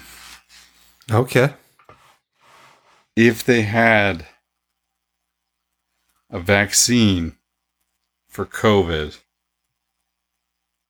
that used gold foil, if it used gold foil, it could solve COVID forever. You you literally just just inject- need to wrap the syringes in gold foil. Yeah, and or or just inject liquid gold foil into your veins, and then this. I think you're good. I think it's over. Nothing. I mean, nothing could mess with you then. Science, yeah, science, bro. Sciencing it up. Get your kill box out of here. I got gold foil. gold foil and the word of God. Does a gold foil hat work? I mean, how doesn't a gold foil hat work, should Andrew? work- should work pretty well. Works so well. So much copper. So much gold. Okay. Well, Andrew, I think it might be time to thank some people for donating to our show. Do we take advertisements, Andrew? As a matter of fact, Tim, we do not take advertisements. Oh, go on. So if you hear some, you know, non sequential, just totally random part of our podcast, that's still us. It's just being poor at segues and organization and transitions. It is not advertising inserting itself into our podcast. Crippling So- ADD and Lyme disease. Uh, uh, uh. So it, but all of those things, yes. Advertising revenue, no. Catering to advertisers, no. So Well, we do have some people to thank, so let's do that. Thank you guys for donating to the show. And last week, let's give credit where credit is due. We had a gentleman named I don't know if I can share his name. He never told me. I should find out first. We had album artwork. Did you check that out last week? We actually, uh, yes, I, I got it cool up. album art. I added it within 12 hours of the original MP3 posting, so maybe people who downloaded it right away didn't get it, but anybody after about 12 hours who downloaded it should have had album artwork up the, uh, with their show. So that was cool. So we want to thank that gentleman profusely uh, and uh, encourage him to uh, continue to help us out by. Uh, He would probably want us to say his name, but we could say it next time after we double check that. I uh, I would agree with that, but uh, just just to be sure, we hadn't talked about that sort of deal yet. But yeah, Because, thought that uh, was cool to have some album artwork. Oh, he put his name on it. No, he will be, you know, in great demand, right up there with probably bringing in Hunter Biden prices for his artwork after. like, oh, you were Revelations Radio News show art. Actually, I'm I'm gonna go ahead and say his name. It's on the art. there you go. Tristan Nori. So Tristan, thank you so much for your album artwork last week, Revelations Radio News. Of course, there was a lot going on in that artwork. We had uh, an FBI looking guy setting fire to a palm tree. We had chemtrails in the air over Hawaii. The Sataloons. my my favorite was the Sataloon. Yeah, the satellite that was actually tied to a weather balloon. And then, of course, the uh, fire in Maui. So, uh, thank you so much for that artwork, Tristan. Thank you for that. Also, I, I want to give credit where credit's due. I, I don't know why I haven't been giving him credit, but I'm to rectify that now. Our intro should be, we should give credit to the creator of our intro on every show, and I'm to start doing that. And that is not necessarily out loud, but it'll be in the show notes. That is Witness the Light Music, our buddy there who created the intro to the show uh, that you hear as the as the show starts. Uh, so thank you very much to you, Mr. Witness the Light Music. You can click on that link there in the show notes and it'll take you there. Also, wanted to point out I was able to cram some podcasting 2.0 compliant uh, features into the last podcast. So I'm, I'm I'm still working on it. Your feedback is appreciated. It seems like Podcast Addict, some of the stuff is working, some of it's not. But there is a donation link right there in within the app that you can click on and it'll donate. I think I have a Bitcoin Lightning address set up, but people have said that they've seen a Lightning address available there.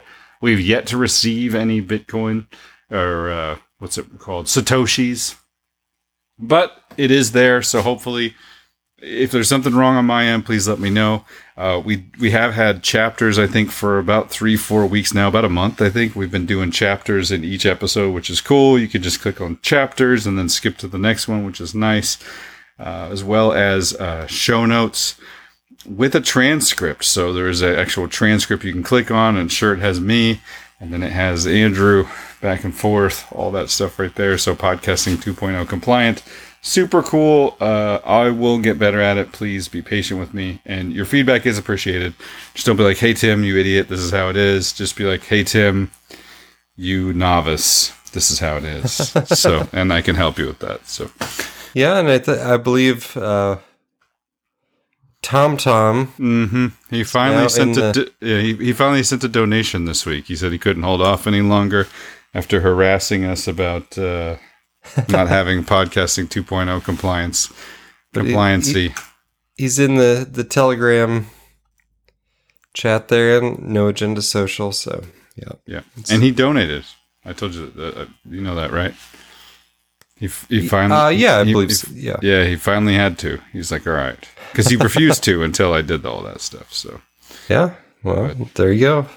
There Worth it. go. All right, so our this is Revelations Radio News episode 330. Holy cow. 33 is the magic number, 33 times 10. Here we are, episode 330. Man, back in 2011, I bet you never thought we'd make it this far. 300 episodes. It's like it's like my life's work or something. I hope not.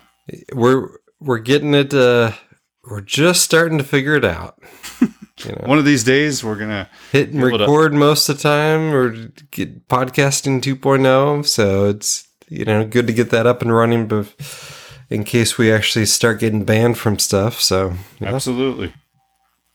Absolutely. So, okay. So, anyway, Revelations Radio News, episode 330.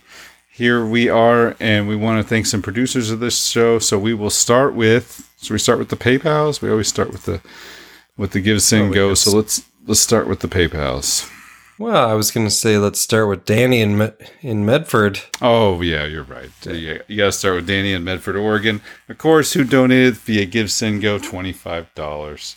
Thank you, Danny. Yes, thank you very much, Danny.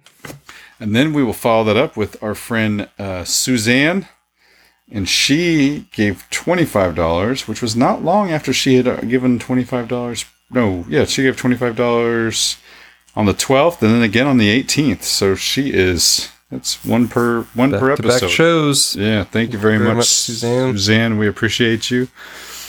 And then from the West Georgia mountains, we have a gentleman named Chris who has donated one hundred dollars. Thank you very much, Chris. And then from there, uh, we have a, a donation from our friend Kyle, one of the many Kyles, but this is Kyle, and he said, trying to figure out PayPal issues. I have to open his email because he did send an email, and it was kind of funny because I mentioned it on the show. So it's weird, right? When the uh, when the PayPal's cancels your subscription, it says, "Hey, was unable to process your." uh, oh man, this is a wall of text I may not be able to read, but it says unable to process your recurring payment. And I'm like, uh oh, we have to pay clean feed, or we have to pay this, or we have to pay this, Mm. bandwidth and storage, and it always so it always catches my eye. Ah, what is he saying? It's unable to, and it's like, oh, this person's donation unable to process. I'm like, oh, okay. And then I get reminded on the same date every month until that issue is fixed. So I guess uh, Kyle heard it on the show, thought it was funny. So I'll read a little bit of his note here. Um, this isn't. I don't think It's a good. There's a lot of good stuff in there. Did he say we could? No, I didn't. So, yeah, but I do. I, I do. You know what? I'm going to read this part here.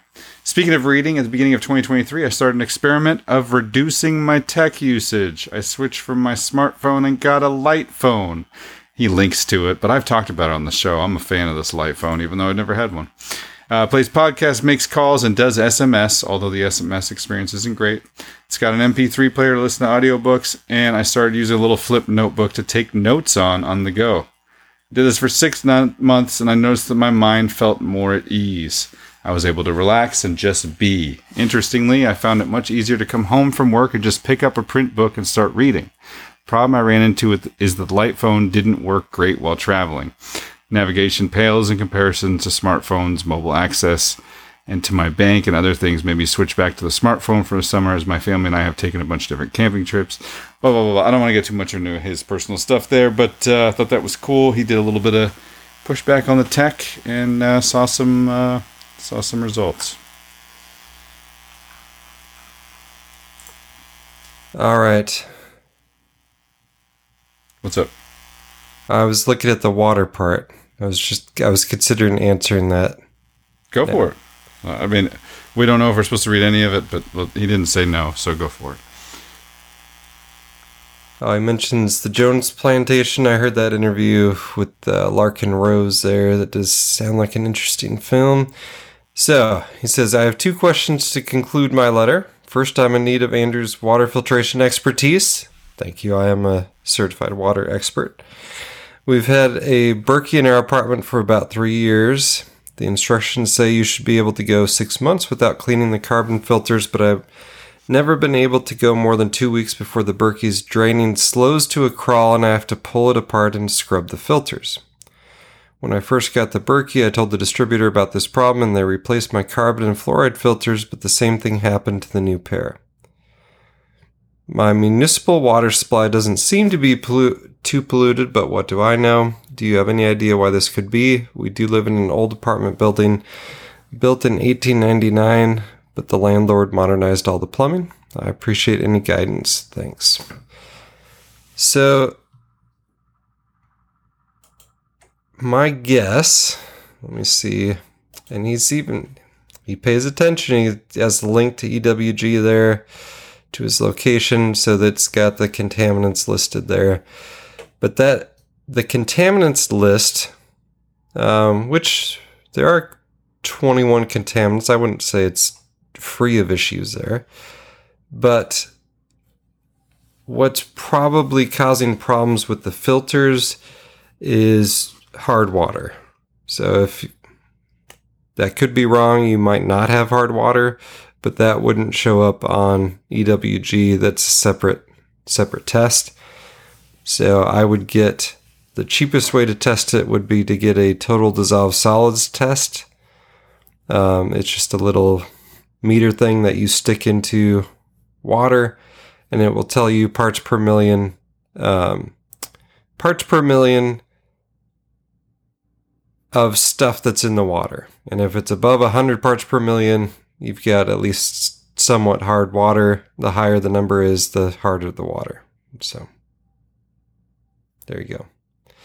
So that's what I would do. And if I got a number significantly over 100, I think that's your that's what's going on.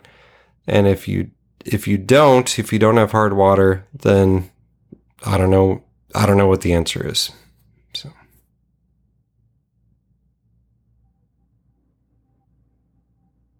Still there, Tim? My apologies, I was muted.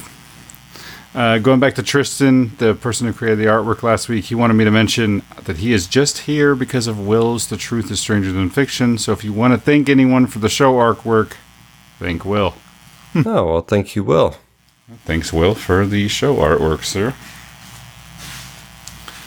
Uh, Caleb from Tulsa sent us a very interesting nine minute video about anger, resentment, and blessing our enemies. Did you check that out yet? No. I pulled I pulled some a little bit of that so we can get to that a little bit later. But moving on, I think we are on to Did that- Give Send. Go. Was that sent to me? Uh, let's look. Uh, nope, wasn't sent to you at all. So guess you didn't check it out yet. It just it just it just came in uh, today. Okay. So yeah, like at five o'clock today. So anyway, I, I just forwarded it on to you. Next, what do we got? What do we got? All right, so we did Kyle. I jumped off of that, and then of course Tom from Germany, or Tom Tom, as we like to refer to him, has donated twenty five dollars. Thank you, Tom, and thank you for pushing us to get podcasting 2.0 compliant. Without your needling, I don't know that I would have gotten around to doing it. I went eventually Yeah. would have, but it, I think you made it faster. So And he did he did try to help with the process too. He did, absolutely. Numerous times, yeah. Uh, Risky Robert donated $7 on Give Send Go. Robin donated $13 on Give Send Go. Love and Light. And then the Garden City Ranchers donated $50 on Give Send Go just a day ago. So thank you very much to everyone who has donated to the podcast, and especially to the uh, Garden City Ranchers. Always good to hear from you. Yes, I need to go to Missouri sometime. Absolutely. It's not all that much further away than Kansas, and I go to Kansas like three times a week. I've heard that you're going for your dual citizenship. yes. But, well, so here's some things that I've learned. It's El Dorado, not El Dorado. No kidding. It's Arkansas City, not Arkansas City. Wow. And it's the Arkansas River until it crosses the border. So in Kansas, it's the Arkansas River, crosses the border, it's Arkansas River. So there you go. There's Hmm. your, your Kansas facts of the day. Wow. So you don't sound like a a foreigner. An Oklahoman. or more so an Oregonian who has even less clue there. So Fair enough. I see three other ones that I don't believe you've read. Or did you read those? In uh, Give Send Go? It's on the sheet. The three at the bottom there. Oh, I didn't even try to look at the sheet there. Um, oh. Well, shoot. Let me look here. Sorry, guys. This is riveting. Riveting. Uh, I believe Luke Luke from um, Nevada, Iowa sent five dollars to the PO box. So we should should definitely mention that. And then let's see. What are you talking about? Over here. Oh. Yeah. So those are confusing. Give me a moment. Because some of them come through. Oh, come on. Just Well, you could, you could just say if if they don't I need think I think they're d- anonymous. That that's their names, obviously, Andrew. You can see them, but I think they come through anonymously. Yes, yeah, they do. Okay, so you already read those, but they were credited anonymously. No, no, I don't feel like that's true either. I feel like maybe I missed him, but it, uh, let's let's look real quick here. Sorry, ladies and gentlemen, there, we're having some technical difficulties. I'm I'm thinking I might. I mean, I don't know, Andrew. What do you think? Should I fire the back office? yes. Now pay, just no pay. No pay. Just be, don't just don't be, pay 'em? Be like be like my company. You don't fire anyone. You just stop giving them Just starve them out. Figure it out. Yeah. Yeah. No, we're just gonna stop paying them. No, no, no. Hold on there, Professor. We fixed the glitch. What? no, we just he's just not gonna receive a paycheck anymore. So we fixed the glitch. In the end, we think the, the, the, this will work itself out. you want to be as as uh, as easy. What is it? Non-confrontational as possible. Yeah. Give Send Go Revelations Radio News. Okay. So, oh, I see what happened. So, yes, are those older? Those are older. No, they those are eight. they are older, but they hold on. Give me a moment. So silly, so silly. Okay, so yes, they are. Two of them are anonymous. Yeah, that's what it is. Uh, I do Yeah, want to so say one anonymous donor for one hundred dollars. Uh, and no, no, that's that's from last week. He he got a copy of Andrew's book, and you got it to him. And then I, we have I did send it. Yeah. that's right. Then we have Jason for five dollars. My apologies on this. I should have got those. Anonymous for six dollars. Thank you very much. And fifty dollars from Theo, who said, "God bless you guys," and I'm gonna send an email. Theo. Well, always great to hear from Theo, and thank you to the other two as well. Thank you for holding me to that. I should have got all my spreadsheet ducks in a row before I got to the show, but sometimes uh, your three year old cries for 30 to 40 minutes because you're not tucking her in correctly. I I had a a financial uh, revelation the other day. Okay. Well, this is Revelations Radio News, so you brought it. This is uh, I don't know if it there there's been a couple times in my life where I truly did feel like it was God speaking to me. Um, of course, of course. And I think I've talked about th- those, but the this was not quite at that level. Okay. Um, but it was a case of where I don't think it was a thought that I was thinking on my my own there. So I just felt like uh, in my worrying and what have you, that God kind of reminded me that I had griped on this very podcast about paying taxes into the military industrial complex. Right. And it's like, you know, not going to have to pay many taxes. So this is a valid point. And I wish that a larger percentage was, uh, you know, just like claimable stuff. So lots of income, but just more claimable stuff, which there is a lot more than there used to be. Um, and just not like you're not making any money, therefore no taxes. But uh, So instead of paying uh, for the war in Ukraine, you are paying for uh, convenience store treats and gasoline to obscure towns in Kansas and Oklahoma.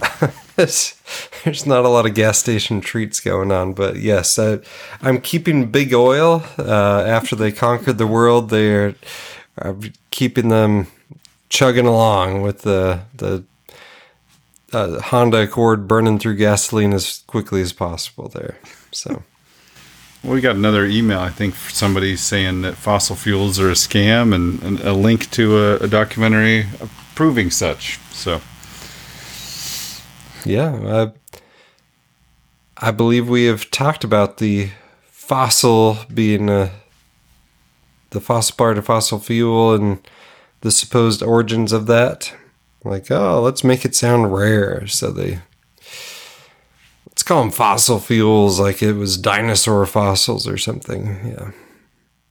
You got a verse of the day for us? I don't have a verse of the day. Do you have some words have, of wisdom? I have some stolen words of wisdom.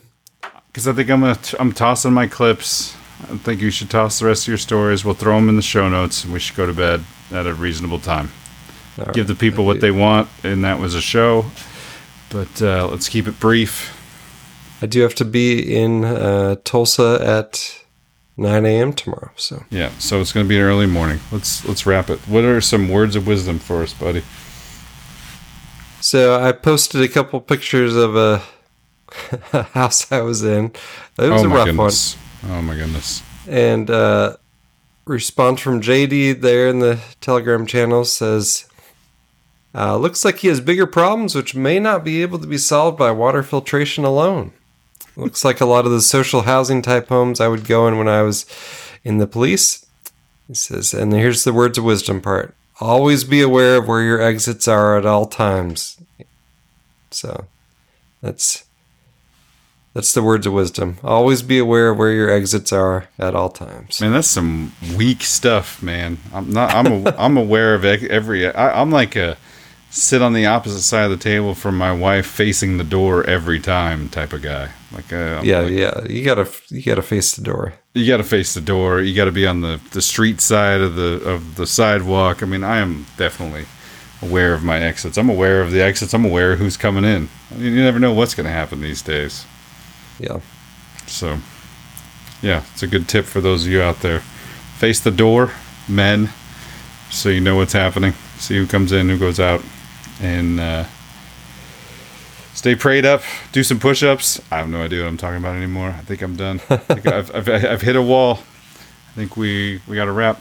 Uh, I appreciate everybody. I appreciate all of the emails as well. We didn't get to them all. I don't think that everybody gave us the go ahead to read them on the air, so it's hard to know in the future, even if you're emailing. So what happens if, is if you fill it out on the website, you can mark yes or no whether or not you want us to read it. But if you just email us directly, there's no way for us to know. So we try to keep people's stuff anonymous. I mean, you wouldn't want all three dozen people who listen to the show to to, to know who you are. So I totally get that. no, right. I'm just I'm totally kidding.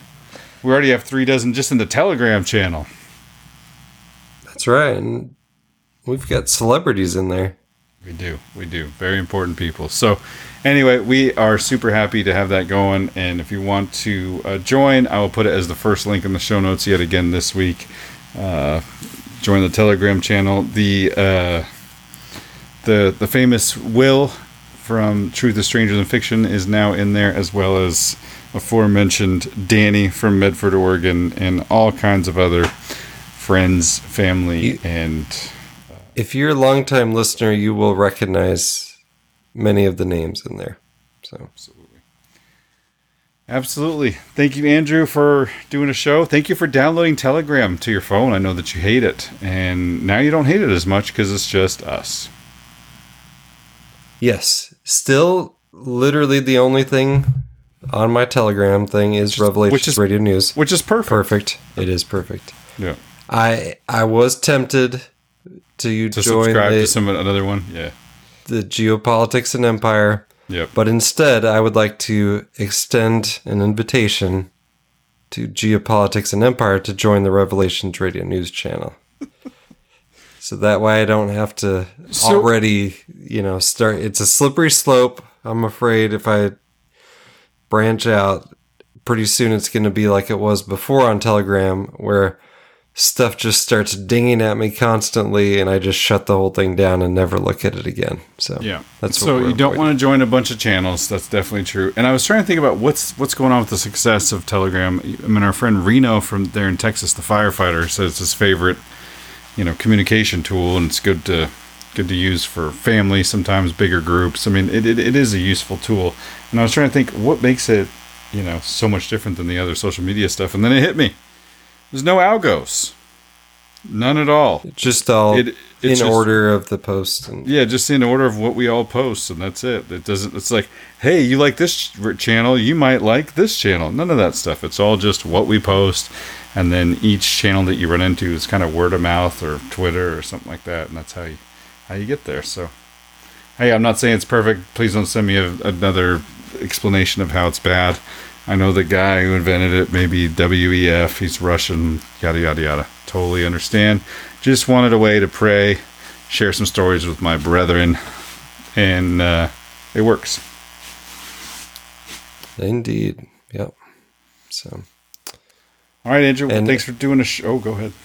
Oh yeah, I got. Uh, it's as a matter of fact, uh, Kyle and Reno are just messaging in there right now. So that my pictures were a big hit. So Kyle wants to know: Is he going to buy a water filter? Definitely not. That was a no sale. And uh, because he has to shop around, Is- right? Oh, is he gonna look for better Even- prices? even though he could not get anyone from a local plumbing company or Home Depot to even show up at his house, they probably looked it up online first. Uh, and I did, but now I am punished for being first out there, and you know, couldn't possibly be that he can't afford it or what have you. But anyway, so it's yeah, it was uh, it was a rough one. But when the when he announced his first thing, I'm not going to apologize for the condition of my house. I've been uh, I've had problems. I, I've had problems with with women, and this is how I keep them away. Then you know it's it's kind of a rough start. So I feel like you, if if your goal is to just uh, keep women out of your house, you just don't invite them to your house. I've I've literally never heard of a case of women just trying to break into random men's houses uninvited. So you know, Problems with women, and this keeps them away, huh? yeah. So The real, it's uh, a real, real, real It- lion a- with with the ladies, huh? He really, really, really hauls them in, yeah, just really got to keep keep them away there. So it's uh, beating them off with a stick. So it was, but uh, really, uh, hardcore Trump hater. So it's surprising. It is. They do exist in Oklahoma. Talk about your basket of deplorables. Oh, okay. Anyway, it's too late. I have hit a wall. It is time for us to go to bed. Thank you for doing a show, Mr. Andrew. Thank you guys for your patience with me last week. And I didn't even get to my travel story. Someday I'll tell you about how I walked through 18 inches of standing water at the Detroit airport to get to my Ugh. flight. Yeah. But uh, not tonight because I am too tired. So you guys have a great uh, week out there, and uh, we'll catch you again next week. Thank you, everybody. A copy of this podcast, as well as links to each story covered, are available at revelationsradionews.com. To contact Andrew and Tim or to support Revelations Radio News, please visit revelationsradionews.com and click on the Contact tab or Support tab.